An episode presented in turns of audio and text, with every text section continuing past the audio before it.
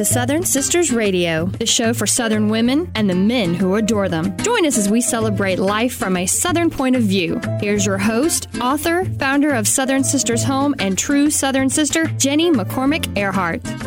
Hello, and welcome to the Southern Sisters radio program, the show for Southern women and the men who adore us. It's Yes. good to be adored. We've talked about that often, haven't we, Nick? There are many of us out here, Jenny. Many of us. yes, yeah.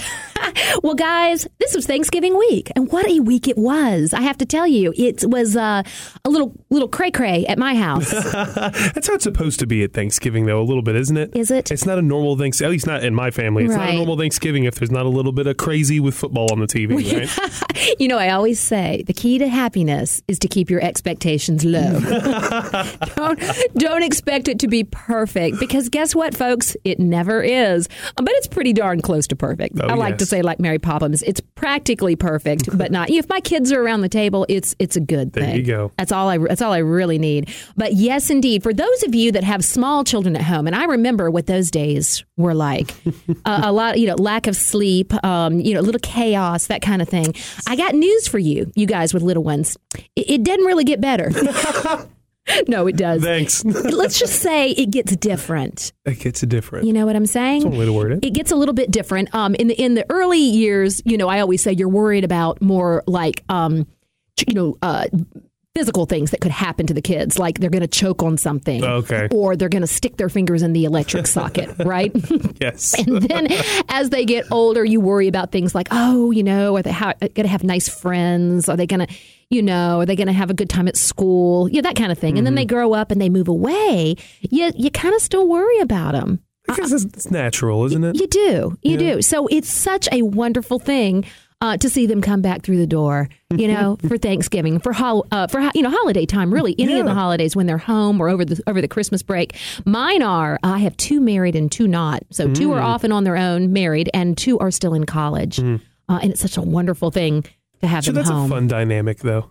it is. Having everyone basically be an adult to some degree Yeah. around the, the dinner table. That's Exactly. You know, surprisingly though, when they come home to stay, I'm not so sure how adult they are because they they kind of forget. You know, and and folks, I, I would love to hear your stories if you have some fun stories of college kids that have come home for the holidays and um, they forget how to do basic things. they revert back, right? do. To those, to those elementary years. yes, they revert. Um, so let's just say they forget how. I, they definitely forget how to do laundry. Uh, we were so we were so eager to get out, and then we got out and went, "Uh oh, Oh man, I want to go back, mommy." Mommy, I know. I think my kids have a whole new appreciation for, for everything I did for them. They never starved. You know, I, I fed them three times a day as they were growing up, And right? it was more than just ramen. and it was more So than ramen or mac and cheese. Yes. Not that we didn't have an occasional night like that, but but yeah, the kids are home, and for those of you whose whose homes have been just bursting at the seams with relatives, right, Mm-hmm. family members and friends uh, home for Thanksgiving, um, you know what I'm talking about. But what you know, despite the chaos, right, Des- despite the noise, um, despite the who knows, you may have even had a little drama at your house. It it does. It's an interesting dynamic when when families come together, isn't it? Very much so. but you know, we here in the South have a reputation for handling all such things with particular style and grace. I like to say. Absolutely. You know what I'm saying? So even if we, uh, you know, we're feeling something, we don't necessarily let it show. Exactly. You see what I'm Take saying? it, take it out in the backyard. Take it out in the backyard. well, I will say that around my house, normally it's just my husband and I, my husband Earl and I. Uh, so I, I've gotten to the point where now I run the household for two people, and I know what that's like, you know. But one of the funny things about the kids being home over the holidays is it just everything changes. For example, um, well, first of all, the food disappears quicker. That's to be expected, though. I don't mind that at all. But then, you know, normally when it's just me and my husband at home, I go to bed at night. I come up, out in the morning, and the house is pretty much the way that I left it when I went to bed. Yeah. Right? I don't have any little house gremlins running around the house messing things up. But now, when the kids are home, I come in in the morning and, uh, you know, there's some Nutella smeared on the kitchen counter. there's there's just miscellaneous items strewed about. Suddenly, dishes stacked up in the sink that weren't there. Those weren't there when I went to bed. And you know, last night I was up till almost one. So I'm trying to figure out when who got up in the middle of the night and was eating Nutella. but that's it's just so typical at my house. It, it really a lot of late night eating going on. I think after I after I go to bed. And also, how about the coming home late at night? Yeah. Okay, so what my children like to remind me, my adult chil- children like to remind me that, Mom, you know, when we're away at school, you don't know what time we're coming home, right? We Yeah. don't call and check in with you. And yet, when we come home for the holidays, you want us to let you know. Well, yeah. I Right? think that's understandable. Well, here's the, I guess the one biggest question too uh, in today's world with today's technology is, do you have an alarm at your house? Because that makes a big deal too. Yes. Because all of a sudden you hear the beeping and the booping and you're not used to it and you freak out and Right. walking downstairs in your bathrobe, I know- I ready know. to do something. You're like, oh, I forgot the kids are home. making sure it's right. I forgot they're home, but you know, I, I, I counter their argument because you know, they're saying, "Mom, we're adults now. We don't need to let you know where we are every minute." And I, I always tell them, "Listen, if I was, let's say, I was going to visit a friend." Okay. And I was a house guest and I was staying at my friend's house and I was going out in the evening. And let's say I was not going to be home until after midnight. I would give them the courtesy of a phone call. Letting them know. Yes. I will agree. Some common decency taken into play there. Mm-hmm. Yeah. Mom, Absolutely. Mama has made her wishes known. And, and believe me, they understand now. anyway, so I have to tell you, um, it was a, a fun week at my house with Thanksgiving. And I'd like to give us a little bit of a suggestion here to those of you that enjoy sort of trying your hand at making your own Thanksgiving decorations. Yes. Okay.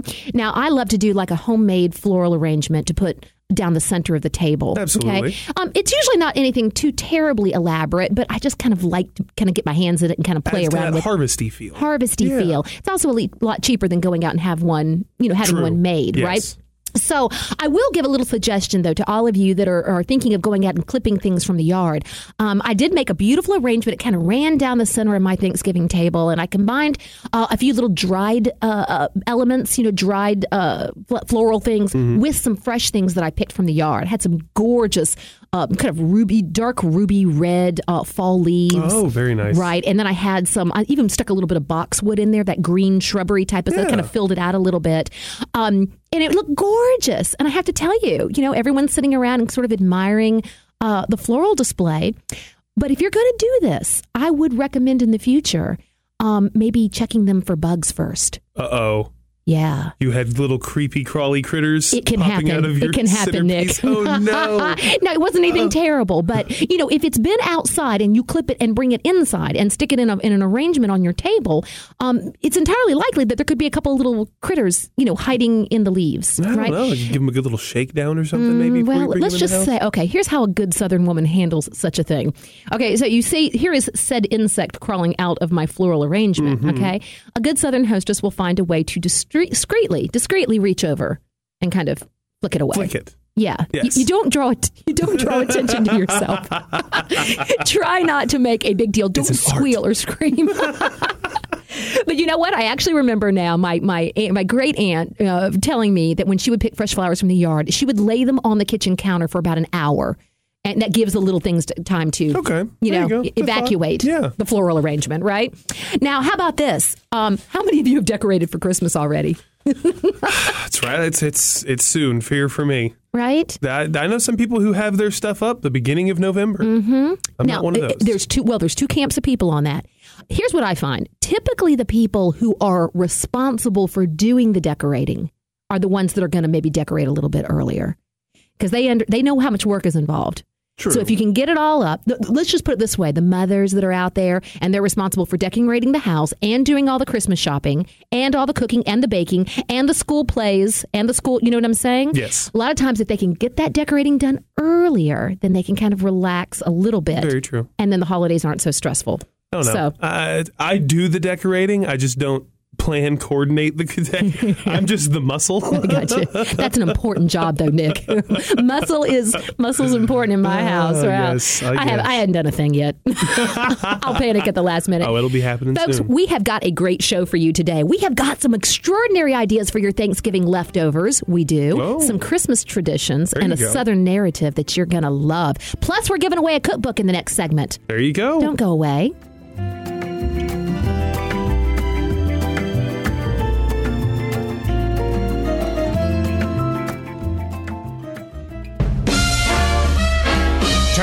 Fratelli Nelly. Come to the table, Mabel. Now sit up straight, Kate. It's time to eat, Pete. Have a banana, Hannah. Try the salami, Tommy.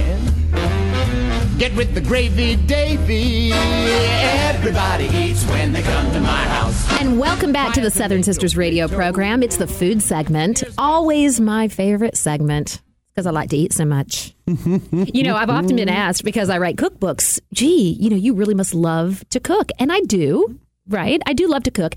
But the truth is, and I've often said this, let's be real, I just love to eat. and cooking cooking is a means to an end.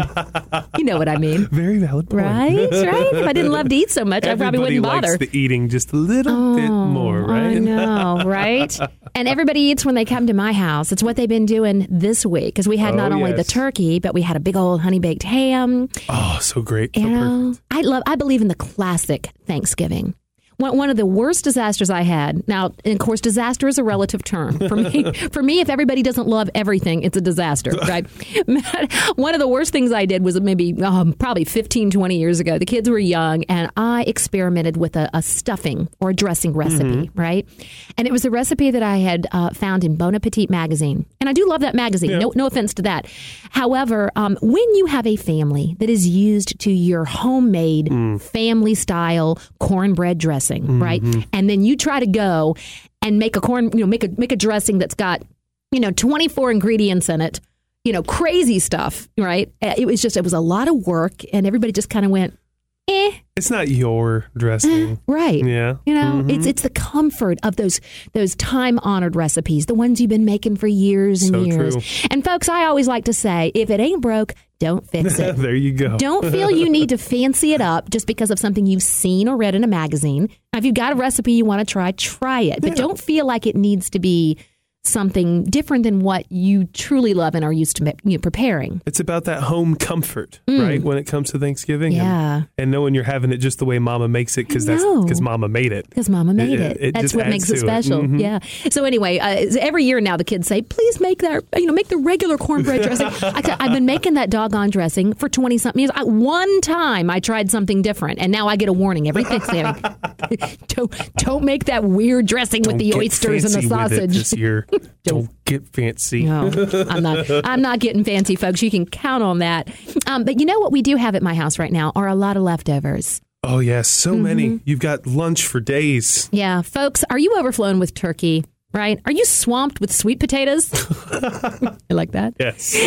I'm going to give you some ideas of things you can do to kind of use up some of those leftovers. And these are what I call extraordinary leftovers. Okay. Oh. How about this thought? If the extra sweet potatoes that you may have, mm-hmm. how, and this is, I've done this, it's wonderful, stirring it into pancake batter to create a sweet potato pancake, Ooh, right? that sounds really Yeah. And I had a friend say, yeah, but what if you've got a topping on it? Like, you know, if you've got marshmallows, you know, that were on top of it when you baked it. I don't think that matters. I've thrown those in there too. It's Yeah, delicious. yeah. sounds good. Or pecans. Just stir those in there too, right? Hmm. Another fun idea if you've got a lot of leftover mashed potatoes, try this. While they're cold, okay, out, out of the refrigerator, you can form them into patties, right? Dredge, dredge them in crispy breadcrumbs, kind of like panko crumbs, and pan fry them in oil. Oh, it's a delicious potato cake. Oh man, Yeah, that's, good. That's happening tonight. Right? So if you've had enough turkey and you want to make yourself a burger, you could have some potato cakes There on the side, go. right? Uh, one of my favorites is to take some of your leftover cranberry sauce and blend it into vanilla ice cream. Okay? that sounds delicious. Cranberry milkshake. This is so much better than putting it on a plate and tossing it in the Right? microwave. Right? Okay. And folks, if you did what I did and got your cranberry sauce 10 for 10, no. So I got Yes. like eight extra cans of cranberry sauce. Here, that's that's definitely a cranberry milkshake would be a great way to kind of use up some of that. Now let's talk about some good entrees, things ways that we can reinvent our turkey. Okay, turn it around, use it a second time after you've had the main meal, and maybe you've had a a rerun of the main meal mm-hmm. Thanksgiving evening. Because you know, I always say after the, the the main Thanksgiving meal in the middle of the day, I always make the they know to expect it. The proclamation. I'm not eating again for the rest of the day. I'm so full. I'm so stuffed. Till about right? eight or nine o'clock. eight or nine o'clock. I start thinking about all those yummy leftovers. They and- start talking to you from the Oh. fridge. Yep, right. and then I'm like, okay, remember what I said earlier? Forget that. I'm going in. Mm. But how about this? You might have had a lot of heavy food. Why don't we freshen things up with a turkey, blue cheese, and almond salad with cranberry vinaigrette? Okay. All you have to do, folks, is layer these on salads. I mean, layer, them on salad plates or on dinner plates. Um, you're going to do fresh greens on the bottom, like a Bibb lettuce or a spring mix. Those would both be good choices. Um, your leftover chopped uh, roasted turkey, right? Put that over the top. Some crumbled blue or gorgonzola cheese, some dried cranberries. I also will do sometimes sliced apples. Um, some chopped or sliced almonds, which is great, a little salt and pepper. And then what really makes it yummy is you drizzle the whole thing with a cranberry vinaigrette. Okay? All you need to make the cranberry vinaigrette is three fourths of a cup of oil, a half a cup of white wine vinegar, a half a cup of cranberry sauce, right? Three tablespoons of sugar, a fourth of a teaspoon of salt. You're going to whisk everything together until the cranberry sauce is really incorporated into that and drizzle that over your salad. It is good, That sounds super deal. Oh man. right? Go home and have this for lunch. Yes. Um, and you can keep it stored in the refrigerator for up to about a week. There you Okay. go. Easy, easy peasy, lemon Yeah. squeezy. I heard that. I heard that on The Walking Dead this past week. For those of you that watch that, there's this horrible, horrible bad guy on there called Negan, and he says "easy peasy, lemon squeezy," and I'm like, "Oh, that's funny." And then I remember how many people he's killed, and I'm like, "No, I don't like you. I'm not going to laugh at anything you say." now, how about this? A turkey and Gruyere quiche. Ooh. Now, I'm a big quiche lover. Oh yes. And and Nick, you need to agree. Real men do eat quiche. Oh yes. You- Real men can destroy a quiche. It can destroy a quiche. this is an awesome one. I'm using my all-time favorite quiche recipe here, um, and you can incorporate this quiche recipe into different things. Normally, I serve it in with um, I do like a spicy sausage and mushroom quiche. Um, as long as you keep the basic components intact, you can switch out those main ingredients. So this time, we're going to use turkey and Gruyere to use up some of that wonderful Oh, yeah. Turkey, right? Here's what you're going to do in a bowl. You're going to whisk together a half a cup of milk or half and half. Okay, so the half and half is even richer and more decadent. Two eggs and a half a cup of mayonnaise, one tablespoon of cornstarch, and about two teaspoons of salt. You're going to whisk that together until smooth. Then you're going to add in one cup of grated Gruyere cheese, one cup of grated cheddar cheese, about a cup and a half of chopped turkey, right? So there goes your turkey, mm-hmm. and about a third of a cup of sliced green onions. Now, mm-hmm. I, I'm doing um, half Gruyere, half half shredded cheddar, folks. This is a very flexible recipe. Mm. I've, I've known I have a friend who uses all Swiss cheese, all shredded shredded twi- Okay. shredded twi- twi- twi- You know what I'm trying to say. So really, whatever you've got in the house, any kind of cheese is going to be wonderful. You're going to combine all those ingredients together, pour them into one prepared pie crust, okay, and uh, bake it for about 45 minutes at 350 degrees until it's set. This is so wonderful. It- to say that sounds different. amazing. Yeah, it's different than the standard, you know, Thanksgiving fare. hmm And I love to serve this along with some cranberry sauce because, like I said, we've You, you've still got six cans I left still at this got point, six right? cans. We gotta, we gotta use it up. Now, of all the things you can do with your leftover turkey, I want to say the most important. And folks, this is such a waste when people throw these out. Um, turkey stock. You've got a turkey carcass. Yes. You've got the bones there, right? You probably, you know, by about Saturday, Sunday, you've probably picked that sucker to death, Yes. right? All the meat is off of it. Don't toss that beautiful turkey carcass in the trash. You want to make yourself some turkey stock because this is something that can be used for soups. Oh, yeah. Right? You can stir tur- turkey stock into rice, risotto, pasta. Mm. Gives it a wonderful flavor. Not to mention gravy. You got your leftover turkey stock. You can Oh, make gravy for, you know, you can freeze this. So you can be making, you know, tur turkey gravy for, for months after that. Yeah. It's wonderful. Set for Christmas. Absolutely. So you're going to use all of your turkey bones. You're going to put uh, your turkey carcass, all the bones, um, into a maybe a three gallon stock pot. If you need to break up that turkey to get it all fit in there, go right ahead. That's not a problem. You're going to add about a pound of yellow onions. You can leave the skins on. Okay, have them or quarter them depending on the size. Um, about a half a pound of carrots. A half a pound of celery stalks. You want to cut those up, and you can use the, the you know the little flowery end, the leafy end of the of the uh, celery also, and a good bit of salt and pepper. I'd say maybe a tablespoon of salt and about a teaspoon or two of pepper. Um, you're going to fill that with cold water until you've covered that turkey by about three inches. Probably going to need about six quarts of water. You're going to bring it to a rapid simmer, and simmer being the operative word here, guys. Don't bring it to a boil. You want it to simmer for about two hours, and then about every 30 minutes, you'll want to go in and skim off the fat. They call it the scum, the Yes. stuff that rises to the top. Spin, uh, spoon that off. Just keep it at a nice low simmer for about two hours. Uh, that'll keep it from getting cloudy. All right. If you bring it to a boil, it's more likely to be cloudy. And then you want to strain it all out. Okay. So I usually dump everything right through a colander Yes. to catch all the bones and stuff. And then sometimes I'll pour the liquid again through a sieve just to, so that you get all the little particles out. You can freeze this. You know, it'll stay in the freezer for up to six months. Oh wow! You got all the turkey stock you need. There you go. Maybe even last you till next Thanksgiving. Yeah. Yeah. Well, maybe well, no, no. about June. About June, you're going to need to make another turkey. Yeah. hey guys, we'll be right back. Everybody eats when they come to my house. Hey, this is a party, Marty.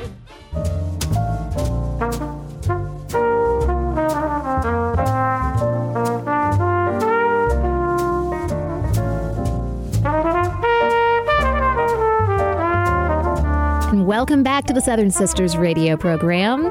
Oh, that is officially our first Christmas song on the Yes. Southern Sisters show, It's right around the corner. Oh, I know, right? It's such a happy time of year. I love this time of year. Mm, just I gives love you a it. good feeling inside, doesn't It it? does. Of course, I'm usually thinking about the food. That's the good feeling I'm talking about. There's just so much good food to enjoy. I do try to pace myself, you know. Yes, you have to. I don't indulge in everything at, I- at once. I try to spread it out a little bit. What was, what was it this week? It was oh ginger snaps. I picked up these. Oh man, I made Ginger some snaps? amazing ginger snaps this Ooh, week. Yeah, that was my yum. Yeah that was my first official week of the Christmas season snack. Ah. Yeah, can't have it all at once. well, folks, we told you for uh, for a segment that we were going to give away a cookbook. We weren't lying. We're going to do it right now. So for those of you that would like to receive a copy of my latest cookbook, Seasons in the South, and let me tell you, the winter section of this book is loaded with yummy, warm, comforty, you know, cold weather food Warm you up food. warm you up good. The whole book is filled that way, really. But it's all about life in the South, eating through the seasons.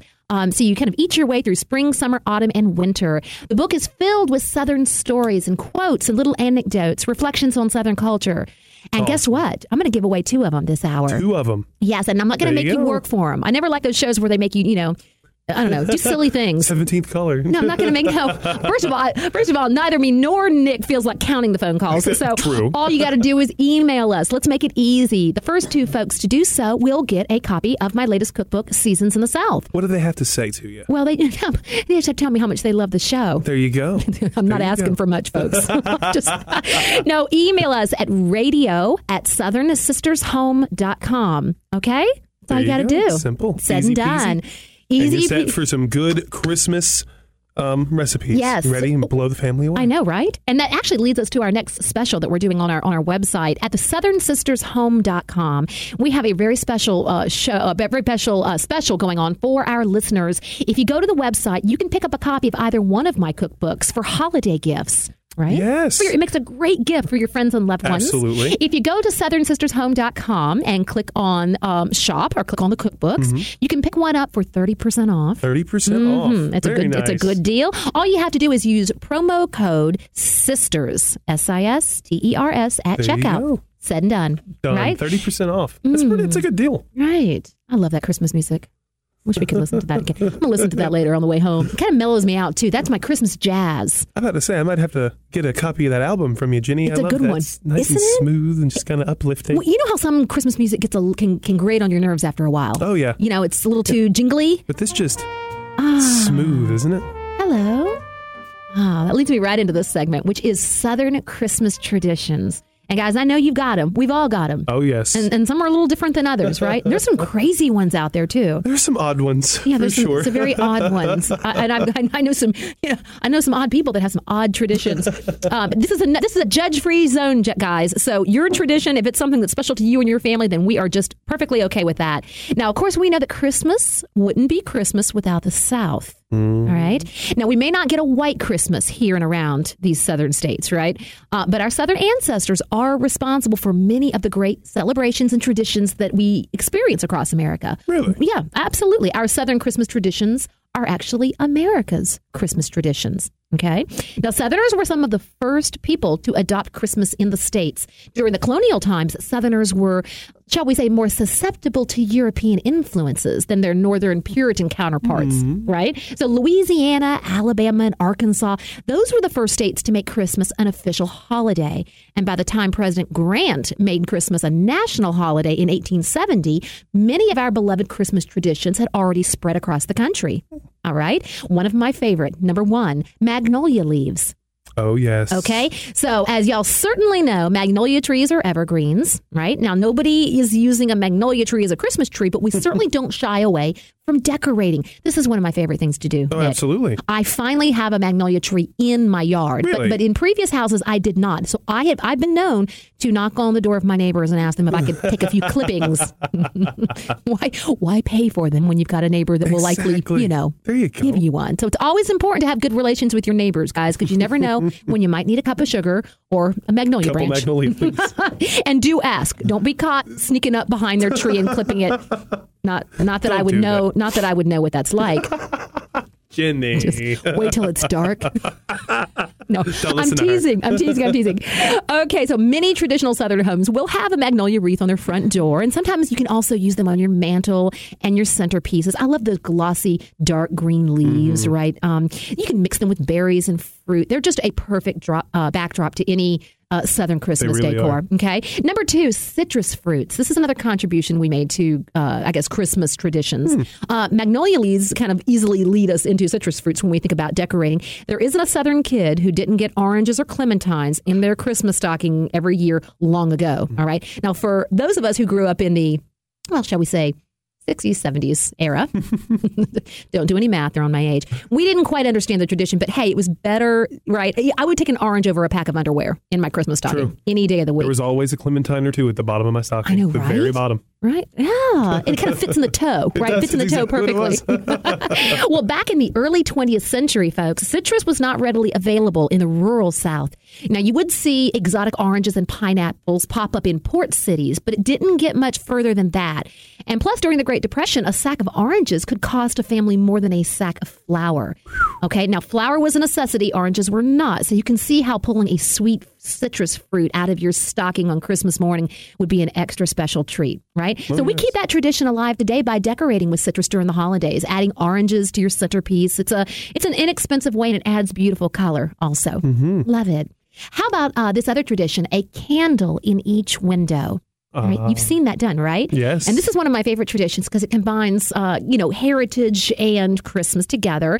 Now, if you drive through a neighborhood in the South during Christmas, you're bound to see many homes with just a single candle glowing in each window. This tradition was brought to the States by the Irish, right? When who settled in colonial Williamsburg. These immigrants lit a candle in each window to demonstrate loyalty to loved ones who couldn't be with them for the holidays. That's awesome. Right. I think that's fantastic. Mm-hmm. That says a lot about. It says a lot about. Yeah, it does, doesn't it? Um, okay, so then also we have to remember that this becomes a, a fire hazard. Yeah, okay, so you may know. Those little electric uh, uh, candle lights. I know it's not quite as elegant because Yeah. it's not an actual candle, but those are great. My mom has always had one right outside. They're and wonderful. Yeah, don't don't be sta- don't be well. you know duct taping a a, a, a candle to the, Don't- the window and don't light it that. on Don't fire. do that. No, Don't do that. No, that could end very badly. At, put a damper on your Christmas. Just a little Your house bit. burns down. Just a little bit. We don't want that. How about poinsettias? Of course. Yeah. Okay. Now I bet you didn't know that the official flower of Christmas has southern roots. I Okay. did not. Mm, you always learn something new on this show, don't Of you? Nick? course. Yes, you do. The poinsettia was a traditional Christmas decoration in Mexico, right? When S- Charleston, South Carolina minister Joel Robert Poinsett Got Uh-huh. it. Traveled there to Mexico in 1825. He loved the flower so much that he brought it back to Charleston with him. He quickly grew to become a, uh, or the, the flower itself quickly grew to become a Southern Christmas tradition, and eventually it became known as the poinsettia. Ah, Poinsettia. Okay. How about that? very nice. How about some George Washington eggnog? George Washington eggnog? Mm, listen to this. So everybody loves this delicious alcoholic treat over the holidays, but good Southerners know the best recipe comes from the father of our country, President George Washington himself. Now he had his own special recipe that he would serve um, at the presidential mansion. Today, we still savor its strong nog down south at Christmas. Now, this is, I love this. This is Washington's eggnog recipe in his handwriting, in his words. Really? This is what he said. You ready for this? I love this. He said, and I quote, one quart cream, one quart milk, one dozen tablespoons sugar. Oh, oh, wow. Yeah. Okay. Yeah. One pint brandy, one half pint rye whiskey, one half pint Jamaica rum. I, I can I'm imagine him. where this is Okay, going. I kind of I'm- with the rum part. I'm kind of imagining George Washington like, you know, I want some rum man. Ira, Ira, give me some rum man. oh, I got to keep going. One quarter pint sherry. That's the final ingredient. So what you're going to do here is you're going to mix the liquor together first. Then you're going to separate yolks and whites of eggs. Wait a minute. I'm still I'm still in, in George Washington's words here. Okay, uh, and add the sugar to the beaten eggs. Mix well. Add the milk and cream, slowly beating. Beat the whites of the eggs until stiff, stiff, and fold slowly into the mixture. Let sit in cool place for several days. And I loved his last two words. George Washington's final two words in this recipe: taste frequently. Taste frequently. Yes. I bet old George was sneaking off to his eggnog stash, don't you bet? oh, this is fabulous. Guys, if you want to make your own eggnog at home, this is easy to do. I am going to post the recipe on the websites. We've made just a couple little tweaks that maybe apply to modern day Modern. preparation. you got it? I don't know the brandy and the rum and the rye. Yeah. Okay. I know. I can stick to those ingredients. Right? I know. I bet you have some of your own special Christmas traditions. Well, I talked about some of the classic ones, the ones that are kind of known here in the South. Yes. Uh, you know, but we would love to hear what some of your special Christmas traditions are, even the weird ones. Those are the best ones. The I weird think. ones are the are the fun ones. I have a friend who their Christmas Eve tradition is Chinese food. Really. Yeah, That's- you know, and for a lot of Italian families, uh, uh, you know, American Italian families, they do you know Italian food on Christmas Eve. That, that makes sense. Yeah, though. but if you've got a really fun one, we would love to hear about it. Please email me. You can tell me all about it. Maybe you'll even win a cookbook. Yeah, there Uh, you go. Making them work for it now, right? Radio at southernsistershome.com and visit our website too, southernsistershome.com. And we'll be right back.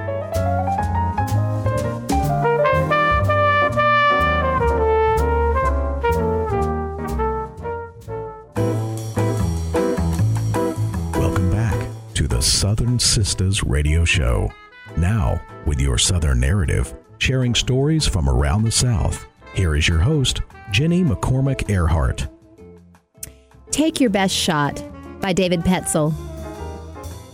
Although I'm a card carrying Yankee, I've spent a great deal of time in the South and can testify that if I wanted to live there and gain social acceptance, I would need to know how to tell a story, put on a pig pole, pick a guitar, and shoot good.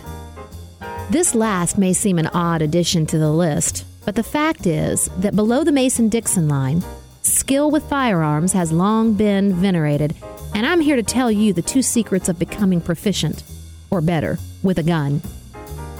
A friend of mine once said, All the really good shots I know have the nervous systems of serpents. Serpents don't worry about whether they'll look stupid or inept if they can't hit what they aim at. They probably don't think very much about it at all. Oh, they may think, pickup truck make me flat, or don't bite setter because owner has gun. But it probably doesn't go beyond that. Good shots, like serpents, think about nothing. If you're at a dove shoot, with people watching you, for example, you'll come to the somewhat correct conclusion that it's now impossible to hit a dove with a charge of shot. Because you're thinking that you look like an oaf. Your brain will short circuit your nervous system, your hand eye coordination will go elsewhere, and you'll slink from the field like a whipped dog. However, if you master the way of the reptile, your brain will not even consider such questions and you will shoot as the serpent strikes. The other secret is practice. I don't mean to go out once in a while and shoot casually. I mean go out a lot and shoot until there's a pool of your own blood on the ground. I mentioned guitar playing earlier. I myself was only a proficient amateur, but I played with professionals, and the differences between them and me were talent. They had a lot more than I did, and the amount of practice they put in. They played compulsively. They played all the time. One of them, who went on to win a Grammy or two, once spent four hours in the bathroom, simultaneously combating intestinal upset and working on some hot guitar licks. You may be one of those rare and gifted people who can pick up a gun cold and hit with it, but most likely you're not. If that's so, buy a ton of ammo and head to the range and shoot. And as you do so, think about absolutely nothing. Raise a glass with confidence from the Southerner's Handbook, a guide to good living by the editors of Garden and Gun. Southern oratory is not the sole province of elaborately whiskied statesmen of the musty past, though there are certainly sterling and oft quoted exemplars. It's a tradition that carries through to the present day, and most everybody at one time or another will face a particularly fraught moment of public discourse the wedding toast, which can cause even the most experienced speaker to go off the rails. Etiquette expert Diane Gottsman of the Protocol School of Texas can tell you stories to curdle your champagne. Roasting instead of toasting happens way too often, she says. People like to hear themselves talk, and when they make jokes at the expense of the bride or groom or whomever, it only fuels the fire if people laugh, even nervously. You need someone with a hook to take a bad toaster off stage.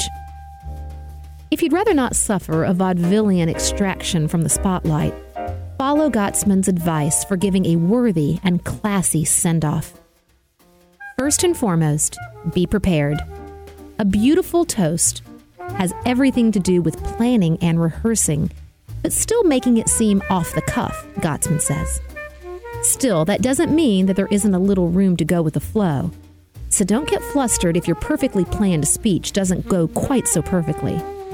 When you stand up, it's okay if it doesn't come out exactly how it was planned.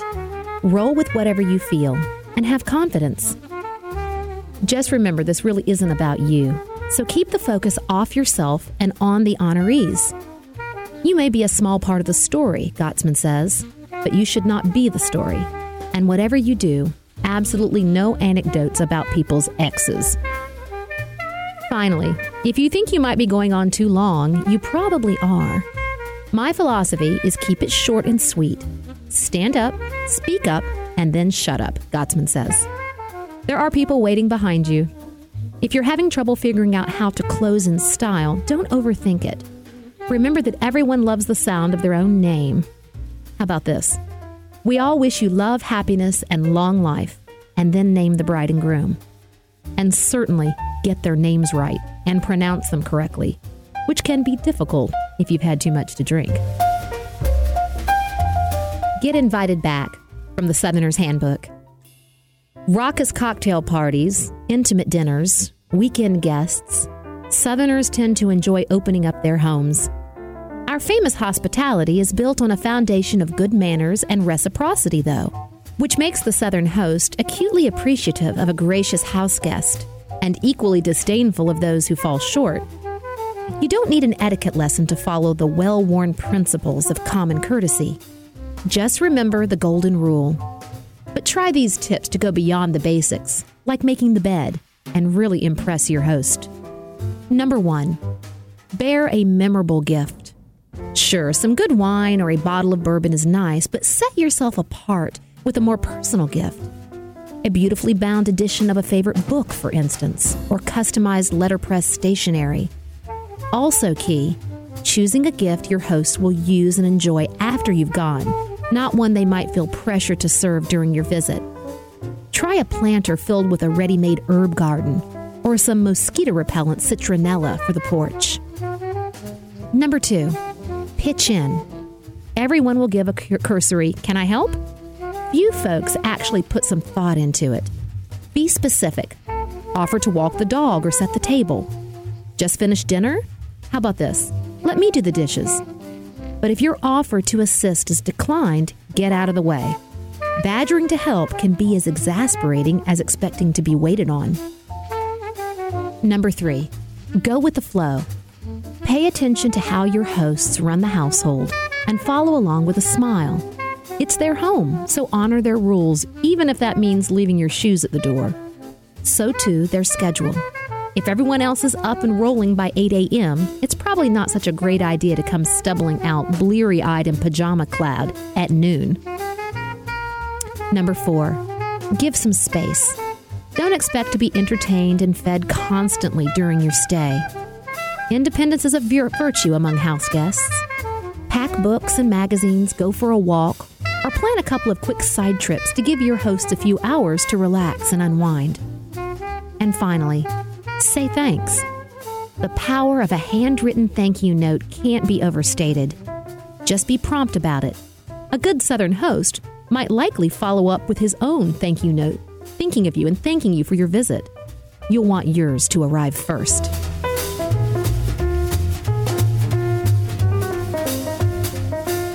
Have punch, will party. The number of punches traditional in Southern society is astronomical, Eugene Walter once marveled. A writer and chef, Walter was born in Mobile, Alabama, caught matinees there with Truman Capote as a kid, and later hung out with such luminaries as Fellini, Eliot, and Faulkner. He was also a remarkably talented party host who could extract festivity out of a few loaves of bread, peanut butter, dill pickles, and some bacon. All of his punches were designed for celebration, which is to say, they featured plenty of sparkling wine. Walter suggested combining chilled champagne with candied ginger, white rum, and cognac, or stirring two bottles of bubbly into a bowl full of wet red wine, brandy, and sugar. Sounds like a recipe for a party bound to end early, or badly, or both. Or going on and on, outrageously, depending on the guest list. But one of the most storied and potent champagne enhanced party mixes is the Chatham Artillery Punch, described by Walter as a famous Savannah charmer. Indeed, it takes only a cup or two for most drinkers to fall under the spell of its tasty tipple which takes its name from Georgia's oldest military unit and may date back to the colonial era. Early documentation of the drink is sparse, but it was almost certainly served in 1819 when President James Monroe stopped by Savannah. Back then, the stuff was mixed up in a horse bucket, but it works just as well when prepared in a silver bowl or a plastic cooler, whether you're partying in honor of an engagement or a game. Following preparation is from Damon Lee Fowler, author of the Savannah Cookbook. Starting at least two days before you plan to serve some Chatham artillery, soak two ounces of green tea leaves in a quart of cold water. After a day and a half or so, mix the infused water with the juices of three lemons and a half pound of light brown sugar. Add one quart apiece of dark rum, brandy, and bourbon. Let all that mingle at room temperature for at least eight hours before you pour it over a block of ice and add three bottles of champagne. Then stand back. Well, we're wrapping it up now for the Southern Sisters radio program. I hope y'all have a great Saturday, a wonderful weekend as you start getting in the Christmas spirit. Yes, right around the corner, folks. And remember, all of our fun, uh, what did I call them? Extraordinary Thanksgiving leftover Yes. recipes are on the website. Our turkey and Gruyere chi- uh, quiche, remember Mm. that one? Um, Our amazing turkey and blue cheese, our um, cranberry vinaigrette Cranberry salad. salad. Folks, all of that is on the site. Just go check it out. SouthernSistersHome.com. Click on the blog, it's all there. And don't forget, we are giving away the cookbooks. Yes. Got to email me at radio at southernsistershome.com. Tell me you want one. We have two to give away. And they're on sale on the website. There you go. So Hello. even if you don't win a free one, you can get a couple for 30% off not with quite a stocking stuffer, but Well, it'd be, you could cram it in there if you had to. anyway, uh, you just go there and use promo code SISTERS. I hope you have a great week.